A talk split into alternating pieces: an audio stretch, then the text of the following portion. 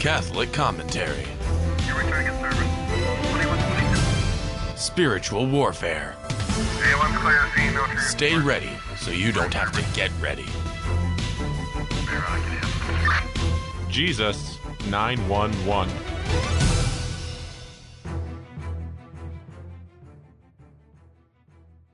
Welcome to Jesus 911. My name is Jess Romero, here with my partner Eddie Chavez. Two-man car. Hope you're having a happy, holy Advent as we anticipate the coming of our Lord and Savior Jesus Christ. Remember, Advent moves right into the Christmas season. Right now, the colors are the liturgical colors of purple. It's a symbol of penance, mortification, and a sorrow and contrite heart. During the Christmas season, we're going to move into the liturgical colors. They're going to change from white to white or gold, which is a symbol of joy, purity, and innocence. Hey, we got a lot to talk about today. This is our Monday Liber Christo Method classroom time. But before we get into that, I just want to mention that, Eddie, I don't know what you think about this. We got some law enforcement stuff I want to talk about. The J6 protesters, I don't know, it seems to me that if they would have just gone into the White House, and I don't know, instead of marching in there with American flags, and instead of, if they would have just sodomized themselves, that probably would have been perfectly acceptable. They wouldn't have gotten in trouble. But because they held American flags, they're getting 1, 2, 3 years in prison, but I guess it's okay, to go into the White House and sodomize another guy, and there's no crime. No, there'll be no charges, and nobody's going to be thrown in a prison for the next couple of years for that. Any comments, Eddie? Yeah, Jess, you know what else is permissible in the White House is to take some cocaine, leave it there, and not nobody has to investigate it. Or there's no problem at all with possessing a controlled substance in the White House. Yeah, there are just certain things that are no longer crimes in the White House. Speaking of crimes, I want to get to something that is affecting a lot of people. There's an article that says, "I can't make this stuff up. Retailer won't let cops arrest shoplifters." This is from World Net Daily. "We don't tell big retail how to do their jobs. They shouldn't tell us how to do ours." Target, a retailer that long has been socially progressive to the point of promoting controversial alternative lifestyle choices, has been in the headlines in recent months for those actions. It happened because of its extreme agenda to promote the transgender ideology with its displays of clothing designed for the transgender lifestyle choice. The moves resulted in negative feedback from a large proportion of America. Then, as NPR reported, it backed down, generating negative feedback, this time of the extremists in the LGBT community. That was because it had moved some merchandise celebrating Pride Month from store shelves. And the report explained Target officials claimed their promotion of the ideology was generating threats against its workers. One of the focal points of the fight, the report says, was a series of products from a company that offered Gothic imagery like skulls and Satan and more. Also cited as disturbing was its promotion of tuck-friendly women's swimsuits intended to be worn by a man. Now, there's a new report out that Target has gone extreme on another social agenda, the leftist agenda that includes essentially ignoring crimes like shoplifting. Multiple George Soros-backed prosecutors have adopted that plan in recent months to the point that some have even declared they'll not prosecute such thefts under, say, about $900. It is the Epoch Times that is reporting Sheriff Jim Cooper, serving residents of the far-left Sacramento County, accused Target of preventing deputies from apprehending shoplifters. That's despite the company's request for help in curbing an explosion in the number of retail crime cases. "I can't make this stuff up. Recently, we tried to help Target. Our property crimes detectives and sergeant were contacted numerous times by Target to help them with shoplifters, mostly who were known transients.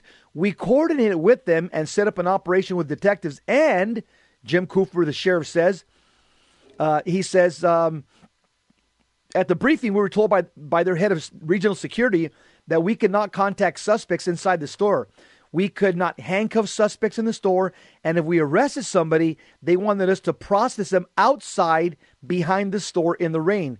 We were told they didn't want to create a scene inside the store and have people film it and put it on social media. They didn't want negative press. Eddie, what do you think about all this stuff? Yes, people have to understand initially when law enforcement handles somebody that is shoplifting, they'll secure them, they'll handcuff them in the store where the crime occurred. But Target is asking us to do stuff that's way out of the ordinary for us personally. So now we have to walk the suspects out. We have to process them outside. We have to, it could be an inclement weather. And now we're told that they didn't want to create a scene. So the real reason comes out, Jess, they don't want the negative press, the negative attention. And you know what, Jess? These detectives, these officers that work this particular detail, they're correct in being upset that Target's playing both sides of the fence here. Target's telling them how we need help, but they're ignoring all the shoplifting that happens, even up to the point of a $900, Jess? $900? I mean, I think when the highest it got when I was working was, I think, $400 or something like that. But $900, you could pretty much take a big item that's worth a lot of money, and they're not going to prosecute you. That's horrible. Here's what it says, the article. The sheriff, Jim Cooper, described the demands as unbelievable. He says, our deputies watched a lady on camera bring in her own shopping bags, go down the body wash aisle and grab a bunch of native body washes. Then they went to customer service and returned them. Target chose to do nothing and simply let it happen. Yet somehow locking up deodorant and raising prices on everyday items we need to survive is their best answer. The Epoch Times reported, we don't tell big retail how to do their jobs. They shouldn't tell us how to do ours. The report said Target had not commented publicly on the sheriff's concerns. It said the sheriff's complaint about the firm's shoplifting policies comes as a number of retailers, including Target, have been locking up more items behind glass or using other means to prevent shoplifting. Over the past several years, there have been a rash of social media videos of large groups of people rushing into stores before taking items and running out. And most of them are black that I've seen in the videos, by the way, truth be told. The Times noticed Sacramento was ranked number 7 among the top cities hit by organized shoplifting gangs in 2022, according to the National Retailers Federation. Other top cities that were hit were Chicago, San Francisco, Los Angeles, New York, Houston, Miami, Chicago, Seattle, Atlanta, and Dallas. Some chains have simply closed up stores because of their unstoppable losses. Eddie, comments? Jeff, Target is not, it's not like Target doesn't have any tools to deal with this. Target could do a lot of things. One of the things they could do is ask the police to assign somebody there at popular shopping times to discourage this from happening. They could also place notifications on the doors and the windows that any crime under $900 will not be prosecuted. However, they'll be pursued civilly by the legal department of Target. I don't see them doing any of this, Jess. There's no motivation. Target's a woke organization. They want to let the society do what they please with their merchandise. And we, as customers that go to Target, which we shouldn't be doing anyway, go to Target, have to make up for that, pay the balance for that loss of their revenue. So it's all bad. There's nothing good about this at all, Jess. Absolutely. Now I'll tell you what's up. I'll tell you how grievous stealing is. That God gave us 10 commandments, and there's 3 out of 10 commandments that deal with stealing. The 7th commandment, thou shalt not steal. 9th commandment, thou shalt not covet thy neighbor's wife. 10th commandment, thou shalt not covet thy neighbor's goods. So out of 10 commandments that God wrote with his finger, which is the moral law for everybody, the entire human race, 7 of the 10 commandments have to do with stealing. This is how serious this is. And I'll tell you how serious stealing is.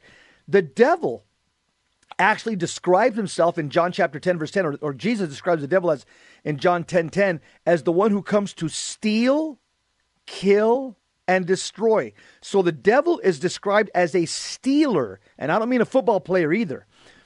And, I'll tell you, Eddie, Democrats are the party of stealing, and I'll tell you why. Because when they're in power, they steal from the people by raising taxes and regulating everything that moves with some type of tax. Then they also, when they're in power, they get us into endless wars that make us pay for these endless wars through our taxes. And then their constituents, BLM, Antifa, these woke young people, steal from these department stores, which makes them increase their prices for the rest of us that don't steal. And guess what? They don't get prosecuted. You know why they don't get prosecuted? BLM, Antifa, and all these woke young kids? Because they're Democrats. They vote for the Democrat Party. That's why. And just those of us who shop there that are a little more conservative in our political thoughts, we're the ones that have to pick up the tab for this. You know, they create this tab for us. It's not like the Target loses out. The reality is they get paid, but it's just the other customers that do it now. That's us. We'll be right back. Stick around. Don't go anywhere.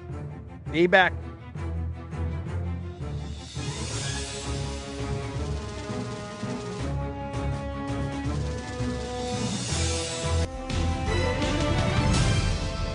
Now, back to Jesus 911.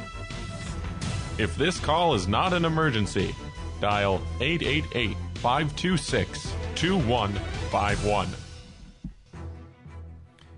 Soul Patrol, we're talking about Target, other big chains. These guys are getting ripped off blind by woke young people. Democrat prosecutors won't prosecute them. They can steal up to $900.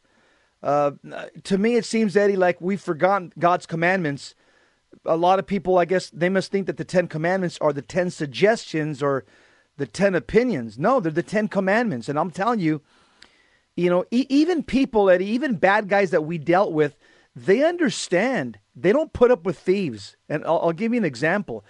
You know, even, for example, the Italian Mafia, La Cosa Nostra. If you try to steal from the Italian Mafia, they'll murder you. You're dead. All subversive groups like the Hell's Angels, the Mongols, the Mexican Mafia, the Mexican cartels, the Crips, the Bloods, guess what? If you're caught stealing from them, you're a dead man. If there's one thing that these subversive, evil organizations do not put up with, is a thief amongst their members who's withholding money from the organization. And Eddie, these are bad guys that even understand the gravity of breaking the seventh commandment. You know, the 10 commandments were given to us by God. Even before he gave it to us, it's still part of the natural law that God has placed in our hearts. And so nobody can say, I didn't know stealing was wrong. No. You're without excuse because God has placed the natural law in every human heart. Eddie? Yeah, Jess, you know, if everybody's believing that homosexuality is okay, that you know, infidelity is fine, all these other demonic things that this society embraces, then stealing is just another one on the line. Just this society is degrading to a point where Jesus got to come quick, man. We're waiting for him. Come, Lord Jesus, come. Yes.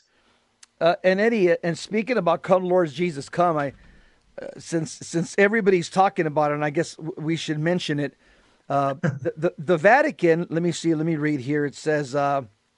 There's a lot of, Pope Francis formally approves the blessing of sin.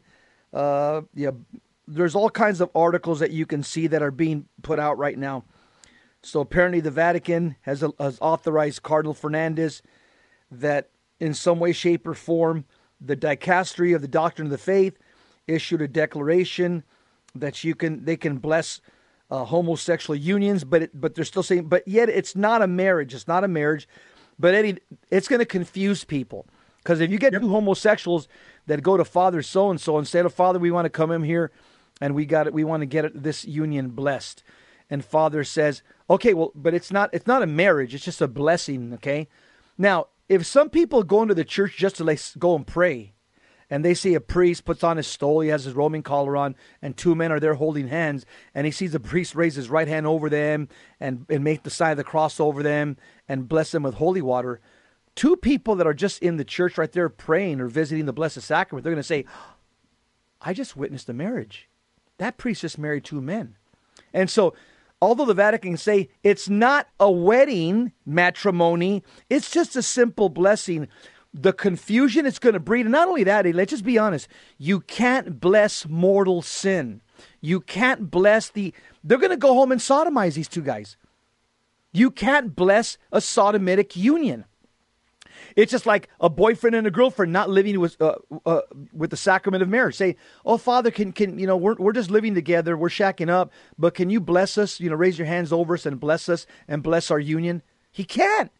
He goes, no, you guys got to make this right. Come take classes so that you guys can get married through the church. Then I'll be glad to bless you every time I see you. But I can't do that right now because right now you live in the state of fornication, which is a mortal sin. Eddie, comments? Yeah, just one of the things that even the Pope said was it's trying, what he's doing here, he's trying to get people to get closer to God. Obviously that's not going to work because, like you said, people are going to be confused by it. But he also says in hopes that God will show them his mercy. Now, the mercy is required when something wrong is happening. Something wrong that's happening is sodomy, Jess. That's what's going on with some of these most of the homosexual unions. So the fact that he's doing this is going to confuse people. The homosexual couples are going to use this. They're going to put invitations to get for the blessing. They're going to make it to be what it is not, and it's not a marriage. And this is why people are in schism, Jess. Well, they're thinking what's happening. It's just a terrible idea. I don't know what he's living through, what he's going through, but this is a terrible idea for the church. Well, Eddie goes against the sixth and the ninth commandment, talking about commandments. The sixth and ninth commandments are very clear. Any sexual intimacy outside of the sacrament of marriage is a sin. It's called either fornication, or it's called adultery, or it's called orgies, or it's called homosexuality, or it's called masturbation. Any sexual intimacy outside of the sacrament of marriage is a mortal sin, period. So now we have... basically, there's an impulse now to allow Catholics to violate the sixth and ninth commandment, because most Catholics are going to say, "No, that priest putting his hand over their heads, that's a wedding ceremony. He just married them." That's what they're going to think right away. And I'll tell you, Eddie, this is any pope or bishop or priest that defiles the grace of ordination by doing something that's contrary to the Word of God. All I can say is, woe to them. Woe to them. What happened to Judas will happen to every unfaithful pope, bishop, or priest. But again, we as Catholics, we can't live with anger in our heart. We're blessed, Eddie. I'll tell you why, because in the last 500 years, there's dozens of catechisms. There's no excuse for a Catholic not to know what the church teaches. All you have to do is flip to your catechism where it says homosexuality, read it 2357. You're saying, that doesn't conform to the doctrine of the church. And so, again, as Catholics, don't live with anger or hate in your heart. God sees everything, and our responsibility is to trust the Lord and to be faithful to the teachings of the Catholic Church. Remember, St. Padre Pio says, pray, hope, and don't worry. Worry is useless. God is merciful, and God will hear your prayer. Eddie? Yes, one of the things that I'm thinking about here is, what is a good traditional priest going to do when a homosexual couple from their parish comes and say, Father, I want you to bless our union here, or bless our relationship? It's going to put a traditional priest, Jess, you and I know many of them. Yes. It's going to put them, because what's going to happen is these people are going to say, well, Father so-and-so didn't approve our blessing, so I'm going to complain now to the diocese, and the diocese is going to have no problem with saying, look, this is what the Pope teaches, so you have to do it. So just, this puts our traditional priests in a bind that I'm not sure they can get out of. There's a way to get out of. You're right, Eddie. And, it reminds me, Eddie, one of the most famous movies that was ever made by Hollywood was The Ten Commandments by Cecil B. DeMille. And it'd probably be good to play The Ten Commandments once a week on television, because most Americans have forgotten, including some of our clergy, even in the Vatican. Yeah. Yeah. Cecil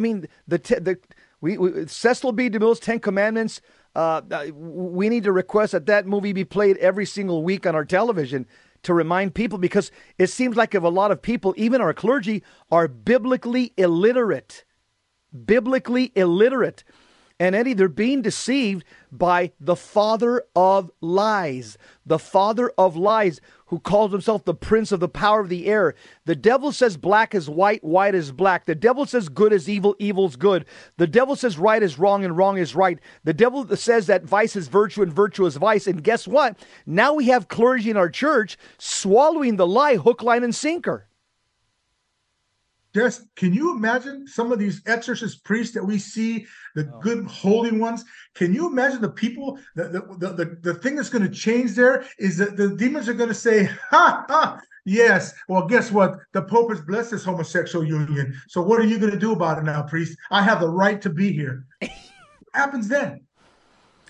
Yeah, it's terrible, Jess. Oh, I'll just tell you this. Mark my words. There's going to be a lot less people being delivered from diabolical affliction and possession as a result of this, because the demons are going to throw it right at an exorcist's face and saying, you're just a two-bit country priest. Your bishop is down with us. He works for us. Your pope, he teaches our doctrine. And so you're just a priest and you're trying to drive me out.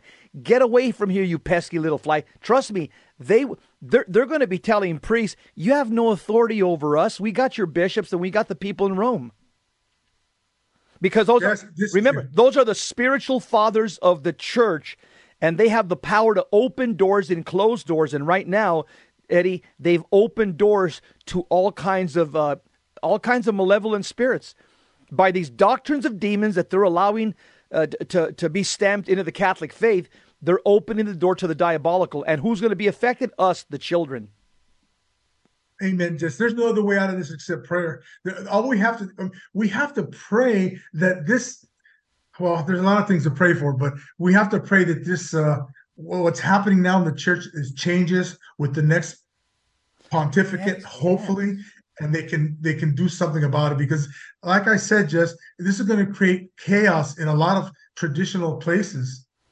Yeah, well, I'll tell you one good news, Eddie, before we go into Liber Crystal in the next segment, is that in 2,000 years of history, most people don't realize that there have been two popes who have been corrected posthumously by their successors.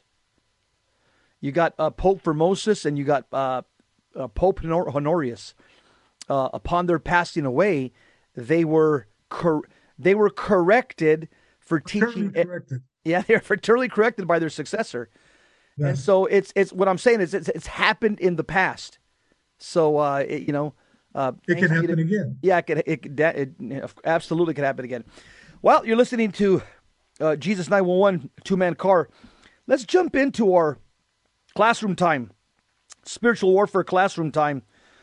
We're on page 65, and we're talking about the renunciation of evil influences. We're at the bottom of page 65, where it starts at. It says, these condemnations are not limited to the Old Testament. In the New Testament, as I wrote, St. Paul condemns sorcery among a list of sins with, I warn you, as I warned you before, those who do such things will not inherit the kingdom of God. In Acts, he addresses a magician named Elymas with the following quote in Acts chapter 13, verse 8. You, son of the devil, you enemy of all that is right, full of every deceit and fraud. Elsewhere in the book of Acts, when Simon, so we're talking here about witchcraft. We're talking about witchcraft and the occult and the diabolical. We'll pick it up there on the next segment. Jesus 911, Two-Man Car. We'll be right back. Stick around.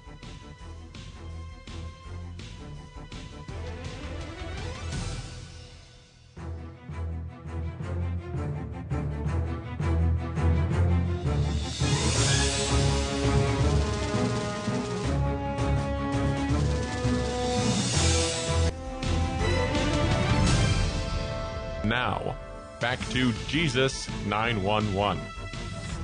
If this call is not an emergency, dial 888-526-2151. And next on the Clown Show, Eddie, I'm just reading something here before we get back to our liberal crystal classroom training. I'm reading here, Washington lawmakers want to toss people in jail for using gas-powered leaf blowers because they contribute to climate. What is this? Something climate change, climate warming. Yeah. So yeah, climate cooling, whatever it is this week. Yeah, so can you imagine? You could steal under $900, and that's no crime. But if you're an illegal alien who's a gardener and you're using the blower to take care of some wealthy person's house that you service, you could get thrown in jail. That's all over the news right now. Yeah, because I guess these leaf blowers are contributing to something that's detrimental to the environment. All I can say is, Lord, help us. Yep, all right. That's it, Jess. Incredible. So Dan is talking here about, he's talking about witches here. And he quoted a few Bible verses. In the Old Testament, witchcraft was a death penalty offense. And in the New Testament, it's called a mortal sin. So it's very serious. So we pick it up on page 68. Dan says, thus a spirit can enter a familial line through grave sin. That is, through the grave sin of one person, a demon enters both that person and through him and her into the family. There are basically three types of generational spirits which afflict family lines. A generational spirit can enter through grave violations of the marital act. In this sense, generational means procreational in that it centers around the abuses of the generative principle, disordered and gravely sinful sexual acts. Any deviant sexual behavior which profanes the marital act can allow a demon to be present to the act and consequently can create a vulnerability to the progeny. That's the offspring, the children. So, Eddie, that paragraph, it also tells me that our spiritual fathers, as a result of their sins, which are very plain and open today, they've basically left us vulnerable, the children, to diabolical attacks because they're the patriarchs of the church. And so their sins leave us vulnerable to the diabolical. Yeah, Jess, you know what? This is very serious because obviously we're dealing with, like you said, the clergy is now leaving us vulnerable. They're contributing to our sins.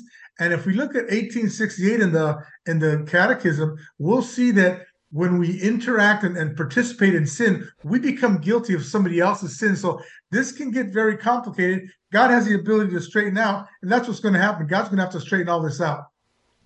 Yeah.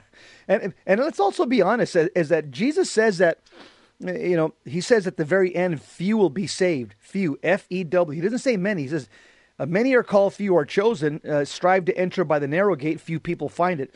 All I can say is all you brothers and sisters listening to this program on VMPR radio, make sure you live and die in a state of sanctifying grace and make sure you're one of the few that get to heaven. That's what it's all about.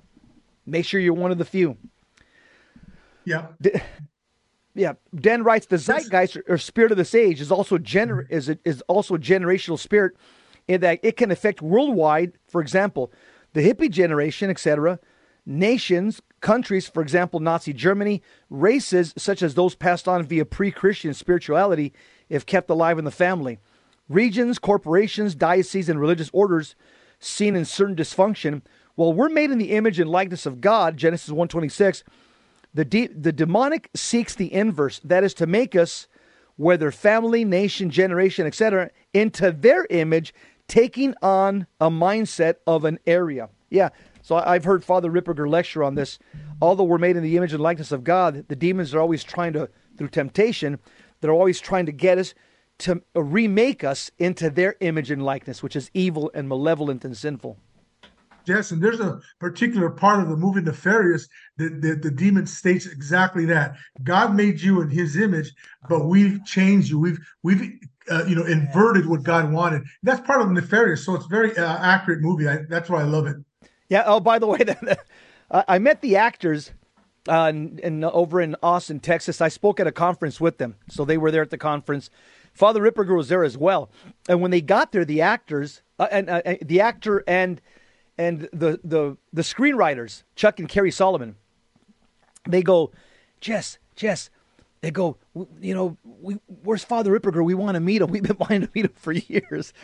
I said, okay. So I called up Father Ripperger. I said, hey, Chuck and Carrie Solomon are here. They want to meet you. He goes, yeah, bring them to my room. I'd like to meet them too. So I walked them over to where Father Ripperger was at. And, I mean, those three just, they were so happy to meet each other and hit it off.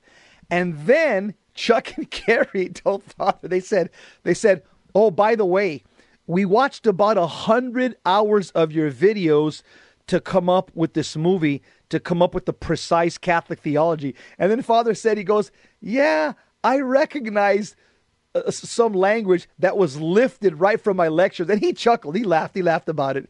He goes, great movie. He told them, best movie on exorcism that's ever been produced. Father, I heard Father Ripperger say that to Chuck and Carrie. I was there. And then it was beautiful because they were going to go up and give a lecture. Chuck and Carrie says, Father, can you give us a blessing? They both got on their knees and Father prayed over them before they went to give their talk. It was a beautiful thing to see. Yeah, Jess, that's awesome. You're privy to some of these things that none of us see. So you know what? God bless you for that. That's awesome that you mentioned that on the air. That's awesome. Yeah. All right, Eddie, pick it up. Well, the third type of generational spirit which can enter a family line is done through a blood curse. Blood curses fall into two categories. Rosicrucianism, is that how you say it, Jess? Rosicrucian. Yep. Is a type of witchcraft which claims to possess secret knowledge, ancient mysticism, and brotherhood, so-called. These include Freemasonry and other secret societies, some New Age methodologies, Gnosticism, and other esoteric sects and practices such as alchemy, occult healing, and various para-liturgical rituals which seek to attain occult knowledge. A second type of blood curse is found in Pelican witchcraft. In antiquity, the pelican was thought to pull the flesh and blood from her own breast in order to feed her young. Thus, this became an ancient symbol of Christ, the great pelican, who offered his body and blood both to save us and to feed us in the Holy Eucharist. The occult mocks and inverts this primitive Christian symbol. Of course it does. In this type of witchcraft, the practitioner, a witch, santero, etc., uses a part of his own flesh or blood in the ritual. He may also use part of the body of the petitioner in the curse or that of animals. Thus, these types of practices are also called ex carne curses. That's ex carne curses. Through the shedding of blood and using certain incantations and rituals, diabolic entity is invoked and conscripted. That's an amazing kind of curse, Jess. I've never dealt with an ex carne curse, but I imagine it'd be more powerful because it's done by a long-practicing witch or santero that understands what they're doing, and they've been indoctrinated into the occult, Jess. Yeah. These third types of generational curses are referred to as blood curses, also because they lay claim to the bloodline of the one who commits the grave violation against the first commandment. If the descendants affirm the sin through their own sinful behavior, the effects of the curse continue along. If not, then the curse passes away. Often a curse of this type will be latent in a family only to become active where there may be a vocation of the priesthood or religious life, or where there is deep conversion. So why does God allow generational spirits? St. Alphonsus says that God allows such suffering to chastise someone for the evil he is doing. That is, if the person does not expiate sins voluntarily, God will allow for his purification. Through struggle, a person grows in virtue against the curse and conquers the demon. In addition, the struggle helps sanctify the whole family, as God desires certain perfections to be manifest in the family itself, which the battle perfects. As God allows them to struggle, they gain virtue and in the process humiliate and crush the demon. Pick it up, Eddie. Notably, in the story of the boy possessed by a demon in Mark chapter 9, 24-29, the father intercedes for his son to Jesus through the disciples. That's in Mark 9. Jesus gives us clues as to how to drive this demon out of the family line. This kind can only come out through prayer and through fasting. That the father approached Jesus suggests that the first step in ridding the family of the effects of such curses is best done by the head of the household. Spiritual warfare is like trench warfare. This means that you should get the demon out of your life first before cleaning the bloodline. That is, once you expel the demon, you have a certain power over him and can then help other family members. Begin with the principle that you cannot heal the family tree, but you can heal family members. Demons perpetuate by wounding within the family, so work on yourself first to develop the virtues to counteract it, then your children. Thus, Jess, you want to take it from there? I'm not sure how we... Yeah, you have... here's the opposites. There's the virtue, and then there's vice, or vice and virtue. You got fear is overcome by hope and confidence. Depression is overcome by joy via charity, telling God that you love him. Despair is overcome by hope, and the fear of suffering is overcome by fasting, penances, and voluntary suffering.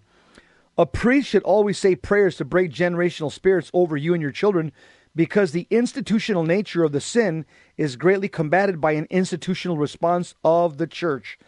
And other tactics include that we should be employing are fasting and prayer, binding prayers to bind the demon's activity, mass for reparation of the sins of your family and souls in purgatory, pray a daily rosary, general prayers asking Christ with deprecatory prayers to drive it out of our family and generational line, offering your Holy Communion for this intention, asking Our Lady and our guardian angels for protection and to block them, fostering devotion to the nemesis saint for the demon. God always sends help from the mystical body with a saint whose charism perfectly counters the nature of the afflicting demon, and the use of sacramentals in the home, and confessing the sin associated with it to break it. We'll be right back. Jesus 911, we're talking about renunciation of evil influences.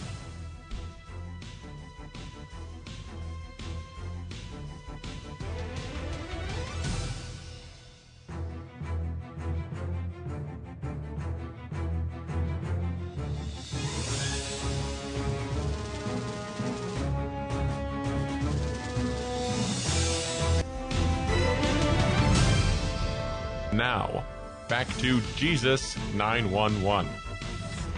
If this call is not an emergency, dial 888-526-2151. Liber Cristo Method Classroom Time. Jess Romero, Eddie Chavez. If you don't have the book, you need to get this book for Christmas. It's called, here it is, The Liber Cristo Method, a field manual for spiritual combat. It's basically, so let me explain it to you. Father Chad Ripperger has a medical model of how to drive demons out. It's called a four-phase protocol. Phase one is in page 309 to 314 of the book. It's 30 days of hardcore prayer. Hardcore prayer, media fast. Then phase two is this. We're going through phase two. It's all these renunciations, breaking soul ties, doing prayers to break generational spirits. So phase two is not only the 30-day prayer protocol continued, but also catechesis on the interior life. So this book is the catechesis on the interior life portion by, breaking soul ties prayers, breaking generational spirits prayers, all the different prayers that Dan has here. These are meant to be done on phase two. The person has to start doing these prayers, and the team members could be there present with the person as they're doing them. Then phase three, you go to your parish priest, because your parish priest is like he's like the general practitioner. You start going to confession with him every week. He starts doing blessings and minor deliverance prayers over you. And then if the person's still afflicted, then you go on to phase four, which is the solemn rite of exorcism. So Father Ripperger's been an exorcist for 17 years. He doesn't have any... Eddie and me, when we were cops, we used to have what's called returnees, people that would always commit the same crimes again and again. After you put them in jail, you say, hey, didn't I put you in jail 6 months ago? Hey, didn't I put you in jail a year ago? They were returnees to the criminal justice system.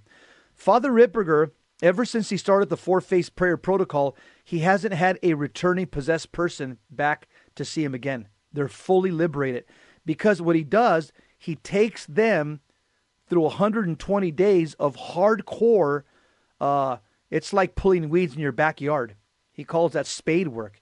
You really get into the soul, and you start pulling out all those weeds all those imperfections, all those defects, all those disordered appetites that we have. And so, again, this works a lot better. I'll tell you, Eddie, for example, I'm going to out somebody right now. Over in East Los Angeles, years ago, they've had it for years. I don't know if they still have it because I haven't lived in LA County in 9 years. But in East Los Angeles at 900 South Gage, every Wednesday, they take people that are possessed to a big auditorium. And it's run by Catholic. It's called the Catholic Evangelization Center in Spanish. And you could walk there any Wednesday, Eddie, and you'll see about 50 to 100 people that are possessed from all over LA County. They bring them there. And you have lay people just praying over them, raising their hands over them, sprinkling holy water over them. When you walk in there, it looks like a haunted house, because you got like people walking around, like 100 people, like zombies. You know, their eyes rolled back. Some of them are on all fours barking, howling. Some of them, their eyes are pitch black. Some of them are just stiff in a catatonic position. And then you have hundreds of people praying over them, singing songs in Spanish, raising their hands on them over there, which they're not supposed to do. And I'm telling you, Eddie, it's people come out of there worse than they went in, because you walk into that hall and it's a hornet's nest of demons that they've kicked the hornet's nest, and they're all over. You could just see it when you walk in there, stay by the door. You can just see the chaos, the spiritual chaos. And again, that's typically what, especially Hispanics, they'll say, "Oh, my brother-in-law, he's possessed or he's diabolically afflicted at some level." Somebody will say, "I know so-and-so who has the gift of healing and driving out demons. Why don't you bring him to so-and-so?" And generally, the person that they mention is usually a female. Yeah. Yeah. Yeah. I'm just saying, just, and it gets women are, from there. Are into this. Yeah. Women are into this a lot more than men. And just, it's funny because in East LA, it's funny. I had never heard of that. It was 900 South Gate. I never heard of that until after I had left there, and I never been there myself. But people have described it to me, like you said, a haunted house. You got demons walking around, people pretending they're demons or knowing they're demons. This is not the place to go if you want serious healing, Jess. You're going to have a lot of return people over there. That's why there's so many, probably. Yeah. They're always going back every month for quote-unquote healing, because nobody gets healed from that place. Okay, so let's move on here. Since these spirits can be stubborn and difficult to drive out, one must chisel away at them. See that? I like that word, chisel away at them. Yeah. Prayers of reparation should be prayed for three things. Number one, for the sin that introduced the demon into the generational line, as this loosens his ability to affect the family. Number two, for the sins of others in the family line and the effects of the collateral damage in the family. And number three, for your own sins. Eddie, you want to pick it up from there? Divide and conquer? Yeah, divide and conquer. This begs the question, what makes one open to a curse? The most common vulnerability to a curse is not being in a state of grace. Mortal sin leaves you without a shield on the battlefield. A malefice is a diabolic inversion of a blessing. So it's the opposite of a blessing. Being in a state of grace opens you to the goodness contained in a blessing, while being in mortal sin makes you vulnerable to the curse itself. As Clement says, a curse can be seen as a gift inasmuch as God is allowing it to show us vulnerabilities that arise from defects in virtue. When in this situation, you look first to remedy the defects in virtue that makes you susceptible to an attack. A state of grace and holiness, particularly when combined with formal prayers of a priest, work well together to break curses. The military strategy of to divide and conquer has been applied by generals ranging from Sun Tzu, Philip II of Macedonia, Julius Caesar, to Napoleon. Also called divide and rule, this strategy entails the breaking up of existing large power structures into smaller pieces to cause rivalries and factions and any sort of discord. By encouraging division and fostering distrust among various factions, A clever general can more easily defeat his enemy by preventing any alliances that could challenge his sovereignty. In doing so, he can easily subjugate the people and expand his territory. The demon uses this strategy quite effectively. The very name devil comes from the Greek word diabolo, meaning to divide, to make a quarrel between, slander, calumniate, be filled with suspicion, to misrepresent, to deceive by false accounts. Thus, Jesus calls the devil a murderer from the beginning and does not stand in the truth because there's no truth in him. When he tells a lie, he speaks in character because he is a liar and the father of lies. As applied to spiritual combat, often the devil's primary target is to divide the married couple.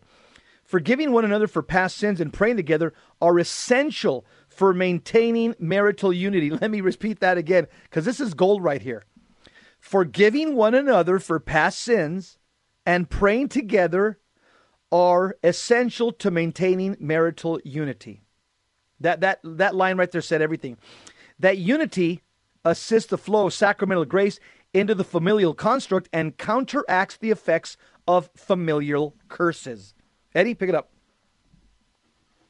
I'll continue. Justice says, many people come to the church for help thinking that they are under attack. What is often under siege is the marriage itself, and the principal object of the enemy is not merely the individual, but the entire family, especially the children. Thus, to divide the husband and wife means the children are under their authority, have no protection. So the demon can rule the children while they are vulnerable. As will be seen in a later chapter, God has established the authority structure to provide and to protect the power of authority below. Those under authority. When the demon fractures a marriage through his subterfuge and lies, the provision and protection are diminished, and, like an earthly general, he can more easily subjugate the whole family and expand his territory. Just that's what we see now with a lot of marriages that are, in the dumps. There's parents that have been deceived by the devil. Now they've separated, or they've divorced, or maybe they were never married in the first place, and now the kids are under attack. And that's how that's what the demon intends to do, to attack the family, not merely the husband and the wife. Yep, and he attacks it by once that vulnerability presents itself, mom and dad, there's discord in the marriage, and the demon can get them to separate or even divorce or to live in constant tension with each other.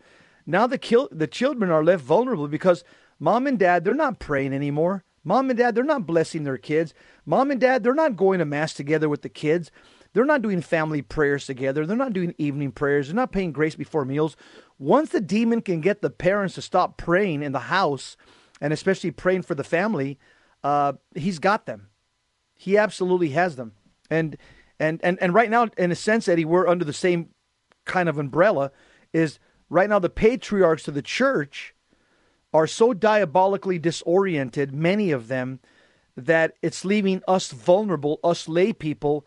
That's why we have to, right now we're basically, I tell people, this is hand-to-hand combat. It's every family for themselves. Every father is engaging in hand-to-hand combat for the soul of their family, because we're pretty much unprotected right now from the spiritual patriarchs. So every man must be the St. Joseph of his house, be a sacramental and a prayer warrior, live a clean life so that the grace of God flows into your family through a holy St. Joseph. Jess, a lot of people are not aware of what you just described. So a lot of people, what do they think? That the evil one has changed his approach to the family? No. You would never let somebody rob your children from right in front of you. And Jess, that's exactly what's happening, because when the parents separate, when there's no unity of the mother and the father, then the family is going to disintegrate. And just that's something that it's a sacrifice to pray together. It's a sacrifice to find the time with all the, with two parents working and et cetera, to find the time to pray together is difficult. So it's a sacrifice. So that's also something you can offer up. But this is what's going on today in today's society. And I think that unless we turn it around quickly, Jess, unless there's some motivation to do that, we're in trouble. We're in big trouble. Jesus, come quick. Hey, come, Lord Jesus, come. Psalm 69, verse 2, God, come to my assistance. Lord, make haste to help me. Hey, remember the words of St. Padre Pio, pray, hope, and don't worry. Worry is useless. God is merciful, and God will hear your prayer. Up next, Gary Machuda, hands-on apologetics. Coming to you from the Midwest Command Center. As for us, wake up, America. Don't hit the snooze button. Jesus is coming back one day. Are you ready? See you next time.